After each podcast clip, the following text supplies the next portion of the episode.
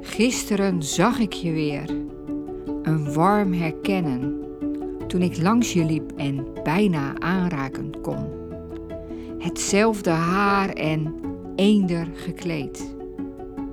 Verstoord draaide je je om en keek naar mij, minachting, wat ik in je ogen las. Dat viel me koud. Te meer daar jij diegene was op wie je leek. Welkom bij weer een nieuwe aflevering van En we noemen het Storytelling. Elke aflevering van deze podcast begint met een verhaal. Maar ik vind een gedicht vaak mooier dan een verhaal. Dus koos ik deze keer voor een gedicht van Rim Sartori. Vandaag wil ik jullie meenemen in het verhaal van Human Design.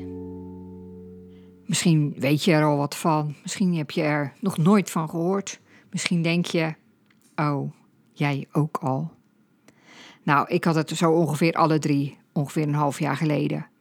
Ik zag steeds vaker iets voorbij komen over human design. En hoe gaat dat? Nou ja, bij mij gaat het dan zo. Als iedereen ermee bezig is, dan denk ik, nou, ik laat het maar even zitten. En ik had al begrepen dat het iets te maken had met astrologie en planeten. En ja, dan gaan er bij mij allerlei alarmbellen af of stopborden van ja, dat zal toch allemaal wel niet kloppen en dat is vast allemaal onzin. Maar uiteindelijk won mijn nieuwsgierigheid het toch van mijn weerstand. Dat is wel vaker het geval. Dus ik ging eens invullen wat ik was. Want zo gaat het bij Human Design. Je vult je geboorteplaats, je geboortetijd en je geboortedatum in. En dan krijg je een kaart te zien. Een heel ingewikkelde kaart. Misschien ben je nu ondertussen al van je stoel gevallen. Van werkt dat zo? Geloof jij dat? Ik kan het helemaal begrijpen dat je dat denkt. En je hoeft me natuurlijk niet te geloven. Maar ik kan je echt zeggen, ik was ook heel sceptisch. Maar ik heb er zoveel inzichten door gekregen. Ik heb me het afgelopen half jaar behoorlijk verdiept in human design. En ik ben nog lang geen expert, daarvoor moet je echt jaren opleidingen doen en zo. Maar ondertussen weet ik er al best wel behoorlijk wat van af. En ik heb ook uh, de designs van mensen in mijn omgeving bekeken. En ja, ik ben dus ook nog heel vaak van mijn stoel gevallen, omdat het zo vaak klopt. Omdat je zo vaak denkt niet te geloven dat dit eruit komt. En ik heb zoveel inzichten gekregen, niet alleen in mezelf, maar ook in anderen en, en hoe het werkt. Dus ik ben daar echt super door gegrepen eigenlijk. Ik wist natuurlijk wel dat we allemaal van elkaar verschillen, maar nooit, nooit eerder zag ik hoe dat zit. En waarom we allemaal iets anders nodig hebben. Een, een andere methode, een andere aanpak, een andere manier om, om dingen te bereiken, om beslissingen te nemen, om, om te leven. En hoe fijn het is ook om dat te begrijpen. Om te begrijpen wat voor mij werkt, wat voor jou werkt, wat voor de mensen om me heen werkt. Want daar gaat het over bij Human Design.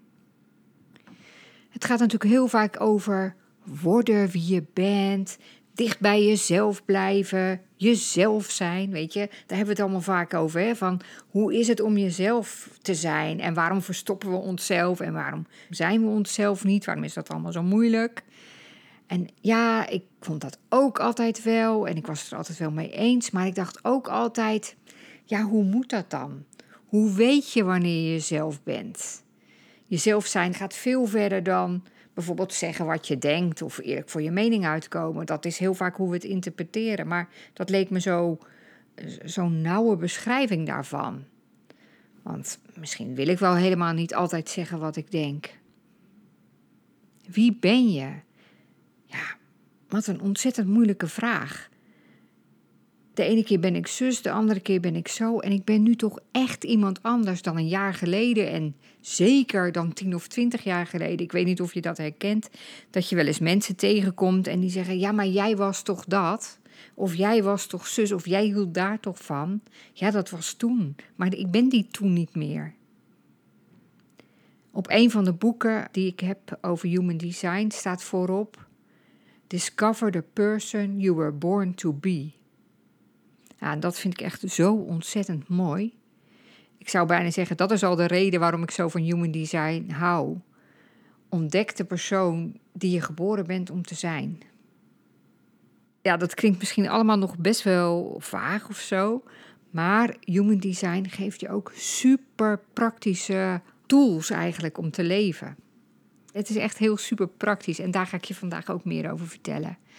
En misschien is het leuk als je luistert ook je eigen kaart hebt.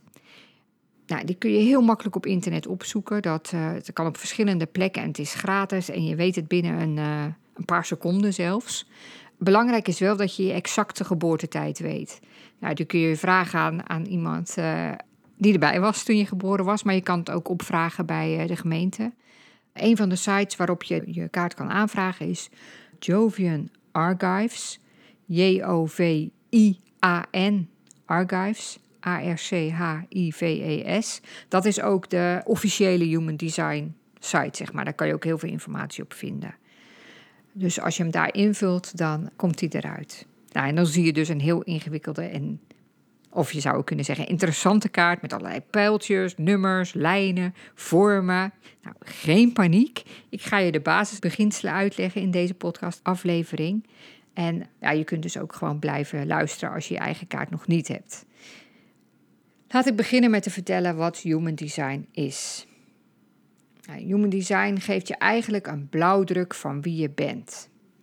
Het is een methode of een systeem die is gebaseerd op oude wijsheden, de I Ching uit China, astrologie, de Kabbalah, de chakra's, maar ook wordt er gebruik gemaakt van de moderne kwantumfysica.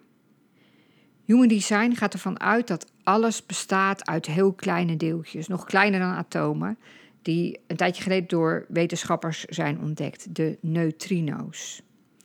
Nou, neutrino's zijn overal en in alles, zijn hele kleine deeltjes en die worden zeg maar de, het heelal ingeschoten door planeten en sterren. En die veranderen ook onze cellen op het moment dat we worden geboren. Dus het hangt heel erg af van de stand van de planeten en zo, wie we zijn. Nou, daarnaast heb je natuurlijk ook je DNA en je genen die je karakter bepalen en hoe je eruit ziet en zo. Maar wat gebeurt er nou los van human design of wat dan ook? We worden natuurlijk geboren als een baby en daarna worden we blootgesteld aan allerlei invloeden uit onze omgeving. Regels die gelden in onze samenleving, karakters van onze ouders, de waarden en normen van onze ouders, eh, de dingen die belangrijk zijn in onze cultuur. we worden grootgebracht met, eh, het begint al op school, uh, moeten stilzitten en moeten luisteren naar de juf. En zo passen we ons eigenlijk aan aan wat er van ons wordt verwacht. We voegen ons steeds meer naar wie we volgens de tijd en de omgeving en de cultuur waarin we leven moeten zijn. En de een past zich natuurlijk meer of anders aan dan de ander, maar dat heeft allemaal heel erg invloed op ons. En ja, we worden grootgebracht met regels en normen en verwachtingen en dingen die over ons gezegd worden. En sommige nemen we over en, en, en sommige laten we ook na een tijdje weer los. Maar we zijn dus heel erg beïnvloed. Ja, en als je dus naar je kaart van Human Design kijkt, dan ga je eigenlijk dus terug naar wie je werkelijk bent. En ja, ik wil toch nog even iets zeggen, want misschien denk je nu nog een keer van, nou geloof je dat allemaal en zo. Ja, ik worstel daar, daar ook best wel mee. En dan woon ik ook nog in een huis met drie mensen die heel uh, graag alles wetenschappelijk bewezen uh, willen gezien worden. Dus die zijn best wel sceptisch. En ik was het zelf ook. En ik geloofde het ook niet. En op een gegeven moment begon ik te zeggen, toen ik had gemerkt dat het zo vaak klopte, ook bij andere mensen. Toen zei ik niet meer, ik geloof het niet meer. Maar toen zei ik, nou, ik geloof het niet, maar het is wel waar. En inmiddels ben ik wel zover dat ik ook dat heb losgelaten. Ja, het maakt niet uit of je het gelooft of niet.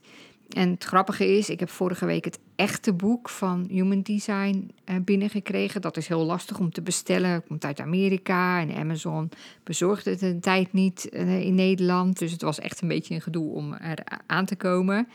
En de co-auteur is Ra Uruhu, eigenlijk de stichter zeg maar, van Human Design. En hij schrijft daarin ook: Human Design is geen systeem waarin je moet geloven. Kijk ernaar en experimenteer ermee en kijk of het bij je past. Nou, mij heeft het in elk geval tot nu toe al heel veel gebracht. En ik denk ook, zeker als je ook ondernemer bent, dat het je ook heel goed kan helpen om te kijken wat voor jou de goede aanpak is, maar ook voor je klanten. Maar ook als moeder is het volgens mij heel nuttig om te weten wat je zelf voor type bent, maar ook hoe je kind in elkaar zit. Uh, voor je partner om elkaar beter te begrijpen, collega's, je baas. Ja, eigenlijk alles. Maar mijn kijk op mezelf als ondernemer heeft het eigenlijk ook heel erg veranderd. En ook als coach. Want ik denk ook dat het als coach heel belangrijk is om te weten met wie je werkt. Want er is geen algemene aanpak of geen algemene methode die voor iedereen werkt. En ik heb dat heel erg gemerkt toen ik op zoek was naar mezelf, zeg maar, als ondernemer. Want ik was, nou, zoals jullie misschien wel weten, ben ik heel lang, 27 jaar journalist geweest. En toen wilde ik nog wat anders met mijn leven, maar ik wist niet zo goed wat. En uiteindelijk wilde ik coach worden. En toen heb ik hele mooie opleidingen gedaan waar ik enorm veel van heb geleerd. Maar ik had er alleen niet van geleerd hoe ik ondernemer moest zijn. En dus viel het best wel een beetje tegen toen ik die coachingspraktijk begon. Want ik dacht, nou, ja, het is fantastisch dat coachen. En ik, ik wist ook, ik had ook al ervaren hoe het mensen hun leven kan veranderen. Maar je moet ook klanten hebben. En ja, ik had geen idee hoe dat moest en hoe je uh, een behoorlijk verdienmodel uh, kon krijgen. Want ik had best een goed salaris als journalist, nou een heel goed salaris. En ineens moest ik het geld bij elkaar harken bijna. Dus ik heb heel veel geïnvesteerd in mezelf om ook een goede ondernemer te kunnen worden. En dat ging niet altijd goed, omdat heel veel bijvoorbeeld business coaches gebruiken een bepaalde methode of een systeem waarmee zij zelf heel veel succes hebben gehad. En die brengen ze dan aan anderen over. Systeem A of stappenplan B of methode C. En bij zo'n business coach heeft dan altijd klanten bij wie dat ook heel goed werkt. Maar er zijn ook altijd mensen bij wie het niet goed werkt. Want we zijn allemaal anders. En dat heb ik zelf dus ook heel erg ervaren. Dat er bijvoorbeeld een aanpak was. En werd gezegd: dan moet je dit doen en dan moet je dat doen. En ik kon het gewoon niet. En dan dacht ik: hoe kan het? Iedereen doet het, maar ik kan het niet. Hoe kan dat nou? Werden de vragen gesteld: ben je wel gemotiveerd genoeg? Wil je het wel? Wat houd je tegen? Bla bla bla. Ik dacht: ik ben hartstikke gemotiveerd en ik wil het hartstikke graag. En toch lukt het me niet. En de gekste dingen lukten me niet. Bijvoorbeeld werd er tegen me gezegd: maak een lijstje van 20 mensen van wie je wil dat die je klant worden. Omdat ze heel goed bij je passen en je heel veel voor ze kan betekenen. En ga er dan elke week een paar opbellen. Nou, zo'n lijstje maken, dat lukte dan nog wel, maar dat opbellen lukte gewoon niet. En dan dacht ik, wat gek. Ik heb in mijn leven als journalist heb ik zo vaak zoveel mensen opgebeld. En dan moest ik ze ook lastig vallen van, ja, mag ik u wat vragen? En dan kwamen ze ook nog in de krant met hun mening. En soms moest je best wel een beetje een drempel over om dat te vertellen of je was ergens. En je moest mensen aanspreken, mag ik u wat vragen? En ik had ook heel veel gebeld, maar ineens lukte dat bellen ook helemaal niet. Ik dacht, wat is er? Wat is er met mij aan de hand? Nou, en toen zag ik mijn Human Design kaart en toen begreep ik het wel. Toen begreep ik dat die algemene aanpak misschien best wel bij andere mensen past, maar niet bij mij. Dat iedereen een eigen aanpak nodig heeft, een eigen methode die wel past. En dat je dus niet een algemene methode, dat je dus niet kan verwachten dat iedereen die doet. Nou, ik, ik ga het uitleggen. Dus laat ik beginnen met de basisbeginselen van Human Design. Dan wordt het vast duidelijker. Ik wil eerst wat vertellen over de vijf typen persoonlijkheden die er zijn. En dan over de manieren waarop je het beste besluiten kan nemen. En je kunt uit je kaart en uit Human Design nog veel, veel, veel meer halen. Maar ik denk niet dat ik nog heel veel meer kan vertellen in, eh, in deze ene aflevering. Maar uh, dit zijn al hele belangrijke dingen waar je ook al heel veel aan kunt hebben. Nou, eerst de types. Er zijn vijf verschillende types. Als je je kaart hebt gedownload, dan zie je dat er ook wel bij staan. Of je een manifester bent, een generator, een manifesting generator, een projector of een reflector. Nou, de meeste mensen zijn een generator of een manifesting generator. Samen zijn zij 70% van de mensen. Nou, als je dat bent, dan betekent dat dat je behoorlijk goed past in deze wereld. Want onze samenleving is eigenlijk heel erg gericht op deze types, op de generator en de manifesting generator. Als jij dat bent, dan behoor je tot de bouwers van deze samenleving. Je hebt een voortdurende energiemotor en je kan dus heel hard werken. Acht uur werken per dag minstens past heel goed bij je. Vijf dagen in de week past goed bij je. Je hebt gewoon een goede en voortdurende energiebron die eigenlijk gebruikt kan worden tot je s'avonds moe in slaap valt. Dus ja, je bent altijd lekker bezig. Maar de meeste voldoening krijg je als je wacht op een goede kans of mogelijkheid die voorbij komt. Dat geldt in je werk, een goede baan of een goede functie of een goede klus. Het geldt ook in relaties. Het geldt eigenlijk bij alles wat je doet. En eigenlijk, het is niet de bedoeling dat je initiatief neemt. Het is de bedoeling dat je wacht tot er iets voorbij komt dat helemaal bij je past en dat je daar dan ja op zegt. En als je dat niet doet, als je te ongeduldig bent en denkt, nou, ik ga dat maar doen, ik, nou ja, ik neem die partner of, of, ik, of ik neem die baan, terwijl dat eigenlijk niet goed bij je past, dan kun je ook wel uitgeput raken en ongelukkig. Dus dat moet je ook leren, dat het, dat het bij je past om, om te wachten tot het beste voorbij uh, komt. En dat betekent niet dat je in de tussentijd niks moet doen, want er is altijd iets waar je mee aan de slag kan. Nou, dat zijn dan de generators en de manifesting generators. En bij de manifesting generators, die zijn eigenlijk nog iets meer een powerhouse. En die kunnen ook wat meer initiatief nemen als, als, er, als er iets voorbij komt. En als er iets voorbij komt wat bij je past en wat helemaal goed voor je is, dan ga je als een speer. En manifesting generators zijn ook wat meer op zoek altijd naar de volgende uitdaging. Die zijn wat rustelozer en die zijn ook vaak met verschillende dingen bezig. Het beste is om op één project tegelijk te focussen. Je bent eigenlijk altijd klaar voor actie. Beetje ongeduldig. En voor Manifesting Generator, als jij dat bent, dan is het ook belangrijk dat je de ruimte krijgt om nieuwe dingen te proberen. En of jezelf de ruimte gunt om nieuwe dingen uit te proberen en nieuwe doelen te bereiken.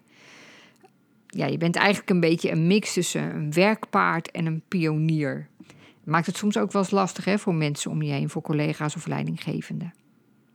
Als kind ben je ook wat ongedurig en wat onrustig. Weet je, ja, je gaat bijvoorbeeld met je ouders naar een speeltuin en onderweg heb je ineens geen. Ineens heb je dan helemaal geen zin meer. Waardoor je ouders ook denken van. Uh, dachten waarschijnlijk als je zit te luisteren. Ja, wat wil je nou? Dus je bent wat wispelturiger ook dan de generator. Generator en manifesting generators zijn 70% van de uh, bevolking. Dan heb je de manifestors, dat is 8% van de mensen. Dat zijn echte leiders, mensen die ideeën hebben, een visie. Maar ze houden er eigenlijk niet van om dat idee uit te voeren. Daar hebben ze de generators en de manifesto generators voor. Of die zijn daarvoor. Wat lastig voor ze is om duidelijk te maken waar ze mee bezig zijn. Om de mensen om zich heen te informeren. Dat vergeten ze nog wel eens, daar denken ze gewoon niet aan. En daardoor kunnen ze mensen ook kwijtraken. Die denken, waar ben jij nou mee bezig? Een heel kleine groep, 1% van de mensen, is een reflector. Reflectors zijn heel erg ontvankelijk voor de energie van anderen. Het zijn eigenlijk, alles staat eigenlijk bij ze open, dus er komt heel veel bij ze binnen. Maar dat betekent ook dat ze daardoor heel veel kunnen leren en heel veel wijsheid in zich hebben, omdat ze zo goed voelen en zien wat er gebeurt. En het is lastig om, nou, best wel lastig om een beetje de juiste weg te vinden en om beslissingen te nemen. Want eigenlijk is het beste wat ze kunnen doen om een maand te wachten om het te weten, zeg maar. En te voelen en te weten wat voor project of wat voor iets goed voor ze is. 1% van de mensen is dat. Het vijfde type is de projectors. En dat is 21% van de mensen. Projectors zijn eigenlijk nieuw. Die bestaan nog niet zo lang. En daarom is de maatschappij eigenlijk ook niet zo goed op hen gericht. Wat opvallend is aan projectors, is net zoals bij reflectors en bij manifestors trouwens ook. Alleen generators en manifesting generators hebben een voortdurende energiemotor van zichzelf. Projectors hebben dat niet. En daarom hebben ze soms ook het gevoel dat ze niet helemaal goed in de wereld passen. Ze voelen zich een beetje anders. En dat klopt. Want zij zijn bijvoorbeeld niet geschikt om acht uur per dag te werken. Daar hebben ze de energie niet voor. Of om 24-7 voor kinderen te zorgen. Ze hebben rust nodig. Ze kunnen wel hard werken. Als ze iets doen waar ze heel blij van worden en wat helemaal bij ze past, dan gaan ze ook. Alleen dat houdt dan weer een keer op. Dan moeten ze zich weer terugtrekken en tot rust komen en opladen. Overigens zit er in projectors, je hebt allemaal verschillende projectors. De een heeft wat meer energie dan de ander.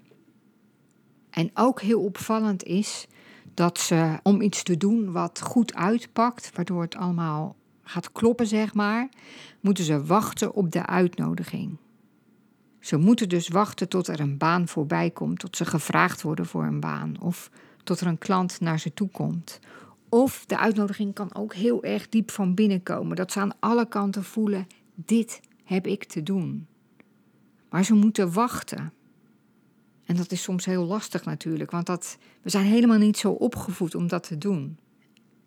En in de tussentijd hoeven ze niet helemaal stil te zitten. Ze kunnen dan ook proberen om nog beter te worden in wat ze doen of om mensen wel te laten zien wat ze doen. Maar ze moeten wachten op de uitnodiging. En die uitnodiging kan alleen komen als een ander heel goed ziet wat voor kwaliteiten ze te brengen hebben. En dat kan eigenlijk pas alleen als je dat zelf ook heel goed erkent. En projectors zijn eigenlijk allemaal ja, geboren leiders, gidsen, adviseurs, coaches. Dus als je het zo bekijkt, dan zijn eigenlijk de manifestors zijn eigenlijk de mensen die het idee bedenken voor bijvoorbeeld een, uh, ik gebruik maar even een, een metafoor, een theatervoorstelling. De projectors zijn de regisseurs. En de generators en de manifesting generators zijn degene die het uitvoeren. En de reflector is eigenlijk iemand die ehm, het evalueert, kijkt hoe het gaat. Je zou kunnen zeggen de recensent. Nou, drie keer raden wat ik ben. Ik ben een projector. En ik wist al, toen ik mijn kaart ging bekijken, toen wist ik al een beetje hoe het zat. En ik wilde heel graag een manifester zijn. Want ik heb altijd heel veel ideeën en ik voel mezelf ook wel een beetje een leider. En eh, iemand met een visie die die graag wil uitdragen. Dus ik, ik dacht, ik ben de manifester. Maar ik was een projector. Ik wilde helemaal geen projector zijn. Ik dacht, heb ik zoveel geïnvesteerd om, om te ontdekken hoe ik als ondernemer klanten kan aantrekken en zo. En dan ben ik een projector en dan moet ik gaan wachten op de uitnodiging. Daar had ik helemaal geen zin in. Dus toen ik dat zag, toen dacht ik weer even van, zie je, dat human design slaat helemaal nergens op. Het kan ook helemaal niet waar zijn met die sterren en die planeten en die neutrino's en weet ik veel wat. Daar klopt natuurlijk helemaal niks van. Dus ik gooide het zeg maar in de hoek en ik dacht, dit heb ik ook gezien en gedaan en laat verder maar zitten. Maar het liet me niet los. Ik begon er een beetje over na te denken. En ja, toen viel ineens eigenlijk kwartje na kwartje.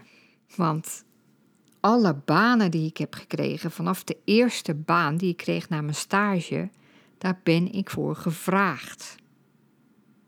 En ik dacht eraan hoe ik een uitgever me opbelde, wil een boek schrijven? Ehm, hoe eigenlijk alle klanten, mensen die naar mij toe komen, die weten eigenlijk bijna altijd al zeker dat ze met me willen werken. Ik hoef ook bijna nooit echt van die salesgesprekken te voeren, weet je, volgens die lijstjes. Want mensen weten het al. En dan kan het nog wel gaan over voorwaarden en over weet ik veel wat en of het allemaal wel precies past en zo. Maar in principe hebben ze me gevonden en weten ze het al. En elke keer dat ik volgens dat oude, niet het oude systeem, maar dat andere systeem bijvoorbeeld iemand benaderde, dan, ja, dan, dan werkte dat gewoon niet. Ik ging verder mijn kaart bekijken en ik, ik kwam er steeds meer achter, ja, daar klopt gewoon heel veel van. Dus ja, toen heb ik het weer vastgepakt en sindsdien heb ik het eigenlijk niet meer losgelaten. Het is super fascinerend, super leerzaam, maar ook heel erg fijn. Omdat je jezelf gewoon beter snapt. En denkt, oh ja, maar zo zit het. Want als je natuurlijk kan zijn wie je eigenlijk bent, dan is dat natuurlijk veel fijner dan dat je in allerlei keurslijven en van anderen probeert te proppen, weet je wel. Of dat je niet je eigen weg gaat, maar de weg van een ander. je hebt dus vijf types. En het tweede waar ik het over wil hebben is de beste manier om besluiten te nemen. Er is voor iedereen dus een manier waarop je het beste besluit kan nemen. Wat is nou het beste besluit? Dat is het besluit dat het beste is voor jezelf, voor de mensen om je heen, maar ook gewoon voor de wereld, zeg maar. Nou, voor de meeste mensen, ruim 50%, geldt dat ze het beste emotioneel besluiten kunnen nemen. En jij behoort daartoe als op je kaart je emotionele centrum is ingekleurd. Dat is de driehoek aan de rechterkant. En wat wil dat nou zeggen? Nou, misschien herken je het wel eens dat je ergens wel eens heel snel enthousiast ja op hebt gezegd. Ja, dat doe ik. Ja, ik wil mee. Ja, ik wil dit. En dat je de volgende ochtend wakker werd en dacht: Maar ik wil het eigenlijk helemaal niet. Ik heb wel ja gezegd, maar ik had het helemaal niet moeten doen. Emotioneel besluiten nemen is eigenlijk, als jij dat hebt, dan betekent het dat je emotionele gebied in je kaart is ingekleurd, dat driehoekje.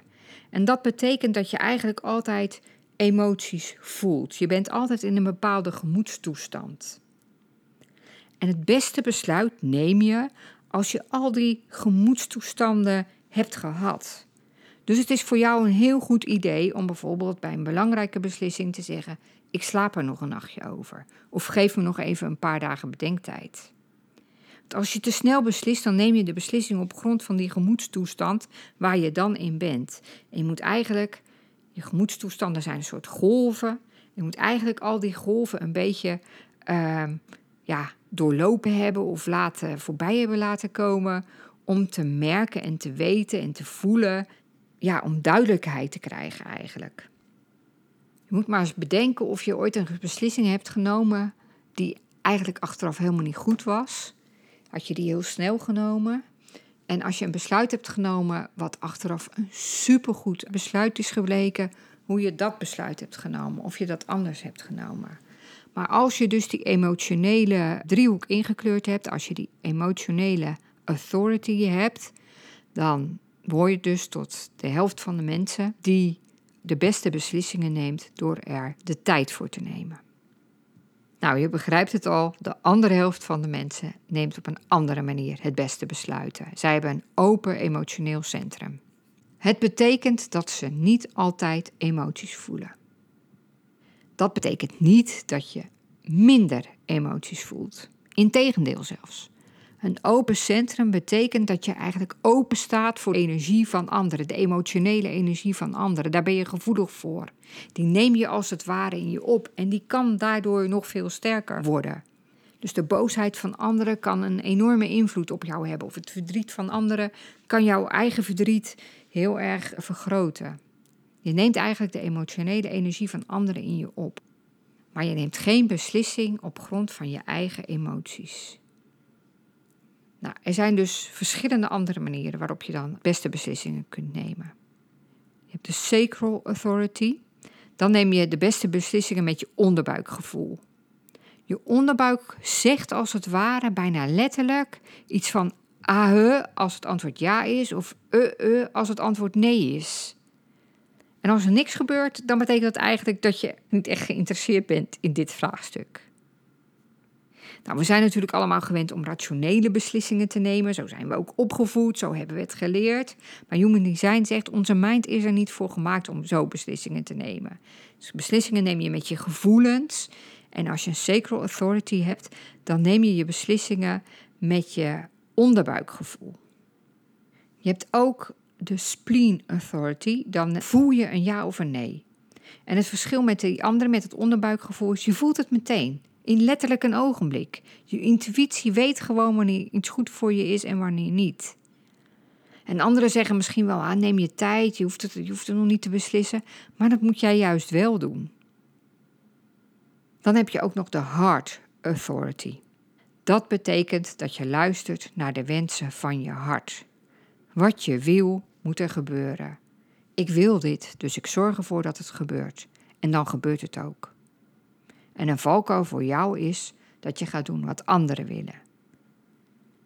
Maar dat is dus niet de beste manier voor jou om besluiten te nemen. De beste manier voor jou om besluiten te nemen is om je hart te volgen. Dan heb je de self-authority. En als je deze autoriteit hebt, dan gaat het om het weten. Je weet gewoon of iets goed is of niet. Ook al kun je soms niet uitleggen waarom. Veel projectors hebben deze manier van besluiten nemen en, en leiders ook. Nou, dan is er een kleine groep mensen, reflectors en een klein deel van de projectors, die hebben nog weer een andere vorm van de beste manier van besluiten nemen. En dat wordt dan de outer authority genoemd. Bij jou gaat het dan niet om een innerlijk proces, maar je maakt gebruik van externe invloeden. Je toetst als het ware bij anderen je eigen gedachten. Dus je gaat erover praten met andere mensen, niet om adviezen te horen te krijgen, maar eigenlijk om jezelf erover te horen praten en zo te horen wat goed voor je is, zo dat te ontdekken. Je begrijpt misschien wel dat het best lastig is om dit te hebben, omdat ja, je merkt van ik weet het zelf vaak niet. En ja, wat raar. En dan ga je misschien aan jezelf twijfelen. Maar deze mensen zijn zelf juist heel wijs. En vaak ook heel intelligent. En ze hebben vaak veel kennis. Alleen ze moeten het toetsen bij anderen om te ontdekken wat ze moeten doen. En dat kan heel ingewikkeld zijn, ook omdat het natuurlijk anders is dan hoe de meeste mensen het doen. Maar vaak kom je uiteindelijk wel op het punt dat je ook gaat waarderen hoe jij bent eigenlijk. Dus dit zijn de twee belangrijke uitgangspunten van human design. Welk type je bent en op welke manier je besluiten neemt. Als je dat weet, ja, dan krijg je dus al heel veel inzicht in jezelf. Van wat past bij me en hoe weet ik wat bij me past en hoe weet ik wat ik moet doen. En ja, dus dat is heel anders dan ja, doen zoals iedereen het doet. Of heel erg met je hoofd besluiten nemen. Of ja, elke kans maar pakken die voorbij komt of zo. En ja, ik denk dat je wel begrijpt dat het dus ook super handig is om te weten ja, welk type je partner is en hoe die besluiten neemt, hoe je kind dat doet. Ja, je begrijpt misschien wel dat een projector-kind is heel anders dan een manifester-kind. Een projector-kind heeft heel veel bevestiging nodig en erkenning en ook uitnodigingen. Terwijl een manifester-kind, ja, dat, die heeft enorm veel vrijheid nodig. Dus die, het is heel lastig voor een manifester-kind om, om heel veel grenzen te hebben. Nou, bijvoorbeeld aan een generator-kind is het heel goed om ja of nee vragen te stellen. Dus niet wat wil je vanavond eten, maar wil je vanavond uh, pasta eten. En dat geldt voor partners ook. Ja, en, en ik denk dat het als coach, als jij ook coach bent, dat het, of ondernemer, dat het ook heel goed is om te weten hoe je klanten zijn. En ik had pas een bijeenkomst met collega's en toen ging het er ook over, over business coaching. En dan dat het soms heel lastig is omdat je klant niet doet wat jij wil. Want jij weet gewoon van, oh, als je die en die en die stappen zou nemen, dan zou het onwijs goed met je gaan. En doe het gewoon, ik doe het ook zo. Waarom doe jij het nou niet? En wil je het dan niet? Want, maar het is helemaal niet moeilijk. Doe dit, dan doe zet A, stap A, zet stap B, zet stap C. Dan kom je er gewoon. En dat het heel frustrerend kan zijn om ook als coach dan te zien dat iemand het niet doet. En dat je het niet begrijpt van ja, maar je weet toch, ik weet zeker dat het werkt.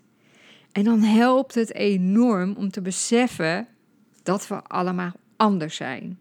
En hoe we allemaal anders zijn. En ja, voor jezelf helpt dat natuurlijk ook vooral enorm. Nou, als je naar je kaart kijkt, dan zie je ook allemaal cijfers en planeten en ja, die cijfers, dat zijn gates. En je hebt lijnen die dicht zijn of die half dicht zijn. Dat zijn kanalen, zijn allemaal dingen die je belangrijk vindt. Je profiel zie je ook ergens, dat zijn twee cijfers. En daar valt ook heel veel over te vertellen. Ik zal even heel kort daar iets over zeggen. Je hebt een profiel en dat bestaat uit twee cijfers. Je kan een 1-3 zijn of een 2-6. Er zijn 12 profielen.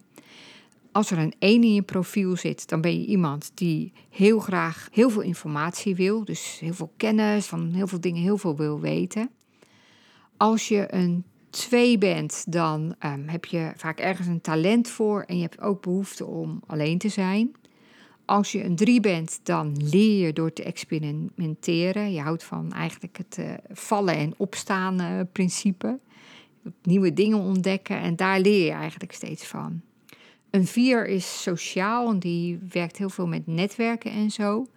Een vijf vindt het fijn om kennis te delen, is een leider, een leraar. En een zes groeit in zijn leven naar een heel wijs iemand, een rolmodel eigenlijk. Dit is even kort door de bocht gezegd. En die twee cijfers, die combinatie, maakt weer dat je een bepaald profiel hebt. En dan weet je ook weer wat bij je past. En zelfs je levensdoel kun je ook uit je Human Design profiel halen. Ja, ik heb al een paar keer gezegd, ik vind het reuze interessant en ook heel bijzonder om te zien hoe ongelooflijk verschillend we allemaal zijn. Want er is geen profiel hetzelfde. En dat wist ik ook allemaal wel. En jij weet het waarschijnlijk ook allemaal wel. Maar ja, we handelen er vaak niet naar. Hè? We hebben van die algemene principes. Als je dit doet, dan kom je bij dat. En het is beter om dat en dat niet te doen, want dan kom je bij dat. En we weten ook allemaal hoe moeilijk het is om te veranderen. We willen heel graag dat anderen veranderen. En zelf veranderen is het allermoeilijkste wat er is bijna, want we zijn zo gewend om het zo te doen. En dan heb je allerlei dingen die je daarbij kunnen helpen. Maar ik denk dat het meeste helpt om te weten wie je, wie je eigenlijk al bent. Wat het beste bij je hoort. Want dan is het, veranderen is altijd moeilijk. Maar als het, als het je echt dichter bent bij wie je van oorsprong bent, dan is het natuurlijk wel makkelijker. Want dan past het gewoon bij je. En dat merk ik dus ook al. Ja, en ik, ik ben er ook wel heel erg weer over gaan nadenken over hoe de wereld in elkaar zit, weet je wel. En hoe we allemaal ja, scholen worden gemaakt omdat eigenlijk voor kinderen die heel goed stil kunnen zitten en heel goed acht uur kunnen opletten. En werkweken zijn gemaakt voor generators en manifesting generators die makkelijk acht uur kunnen werken. En afstuderen op een HBO of universiteit, ja, dan moet je op het eind een, een scriptie uh, schrijven. En dat is natuurlijk heel vaak niet iets waar uh, manifestors het beste in zijn. Die vinden het superleuk om 85 ideeën te bedenken voor een scriptie. Maar om dat helemaal uit te werken en helemaal uit te zoeken, dat is natuurlijk helemaal niet hun ding. Dus ja, het is nu eenmaal zo. En ik begrijp ook wel dat we met elkaar een beetje moeten verzinnen hoe we het allemaal doen. Maar het is ook heel, heel, heel goed om door te hebben hoe, hoe we allemaal onze eigen individu zijn. Het geeft echt superveel inzichten. Ik vind het leerzaam, verrassend, verbazingwekkend en heel, heel vaak zo raak. Je kijkt op de wereld verandert erdoor. Je kijkt op jezelf. Je kijkt op je opvoeding, op het leven, op anderen. En nou, ik had al gezegd, Ra Uru Ra, de stichter, die, die zei van, ja, je hoeft er niet in te geloven. Het is een ervaring en je moet zelf bepalen of je in die ervaring mee wil doen. En hij zegt, het is de deur naar zelfliefde, naar de liefde voor het leven en de liefde voor anderen, door alles beter te begrijpen. Een reis, een ontdekkingsreis naar wat het echt betekent om jezelf te zijn. Ja, en zo voel ik dat ook. Dus ik heb al gezegd, het is een eerste inleiding. En nou, ik zal maar de woorden van Ra Uru Ra nog een keer herhalen. Het is een ervaring en je moet zelf bepalen of het voor jou werkt en of je erin uh, mee wil doen. Maar ja, ik vind het dus echt heel bijzonder en ook echt een hele bijzonder mooie aanvulling op uh, het coachen. Omdat we allemaal ons eigen pad lopen en daar vooral ook op moeten blijven als het echt, echt, echt onze eigen pad is. Wat het pad is dat hoort bij ja, wie we echt zijn. Nou, wil je meer weten over human design? Laat het me weten. Ik help je graag verder op weg. En als je het nog niet hebt gedaan, ik zou zeggen: bekijk je kaart en laat je verrassen door jezelf. En uh, ja, ik wilde bijna zeggen: leef je mooiste leven, maar dat zegt Michael met die moeilijke achternaam uh, altijd. Maar zo voel ik het eigenlijk ook wel een beetje. Met dat rare, rare human design. Want dat vind ik ook nog wel hoor. Ik denk ook nog wel heel vaak van. Wat raar. Raar maar waar, zou ik maar zeggen. Heel leuk dat je deze aflevering hebt afgeluisterd. Je kunt je abonneren op deze podcast, dan blijf je op de hoogte van alle nieuwe verhalen. En het helpt mij ook als je een beoordeling achterlaat op een van de platforms waarop je deze podcast kan vinden, op Spotify, iTunes of SoundCloud, want dan wordt hij beter gevonden. Ik ben natuurlijk ook benieuwd wat je vindt van Human Design. Of de eerste kennismaking je nieuwsgieriger heeft gemaakt. Het heeft mij in elk geval enorm geholpen om nog scherper te krijgen hoe ik wil werken als business coach. Ik geloof niet meer in programma's die op iedereen zijn afgestemd, maar in een hele individuele aanpak die helemaal bij jou past, bij hoe jij het beste kan groeien en het liefste wilt werken. En hoe je het allerbeste uit jezelf kan halen en ook uit andere mensen. Ja, een individueel programma dat helemaal op jou is aangepast. Wil je daar meer over weten? Kijk dan op mijn website janetvandijk.nl en je kunt me natuurlijk ook uh, volgen op social media. Nogmaals super bedankt dat je hebt geluisterd en heel graag tot het volgende verhaal.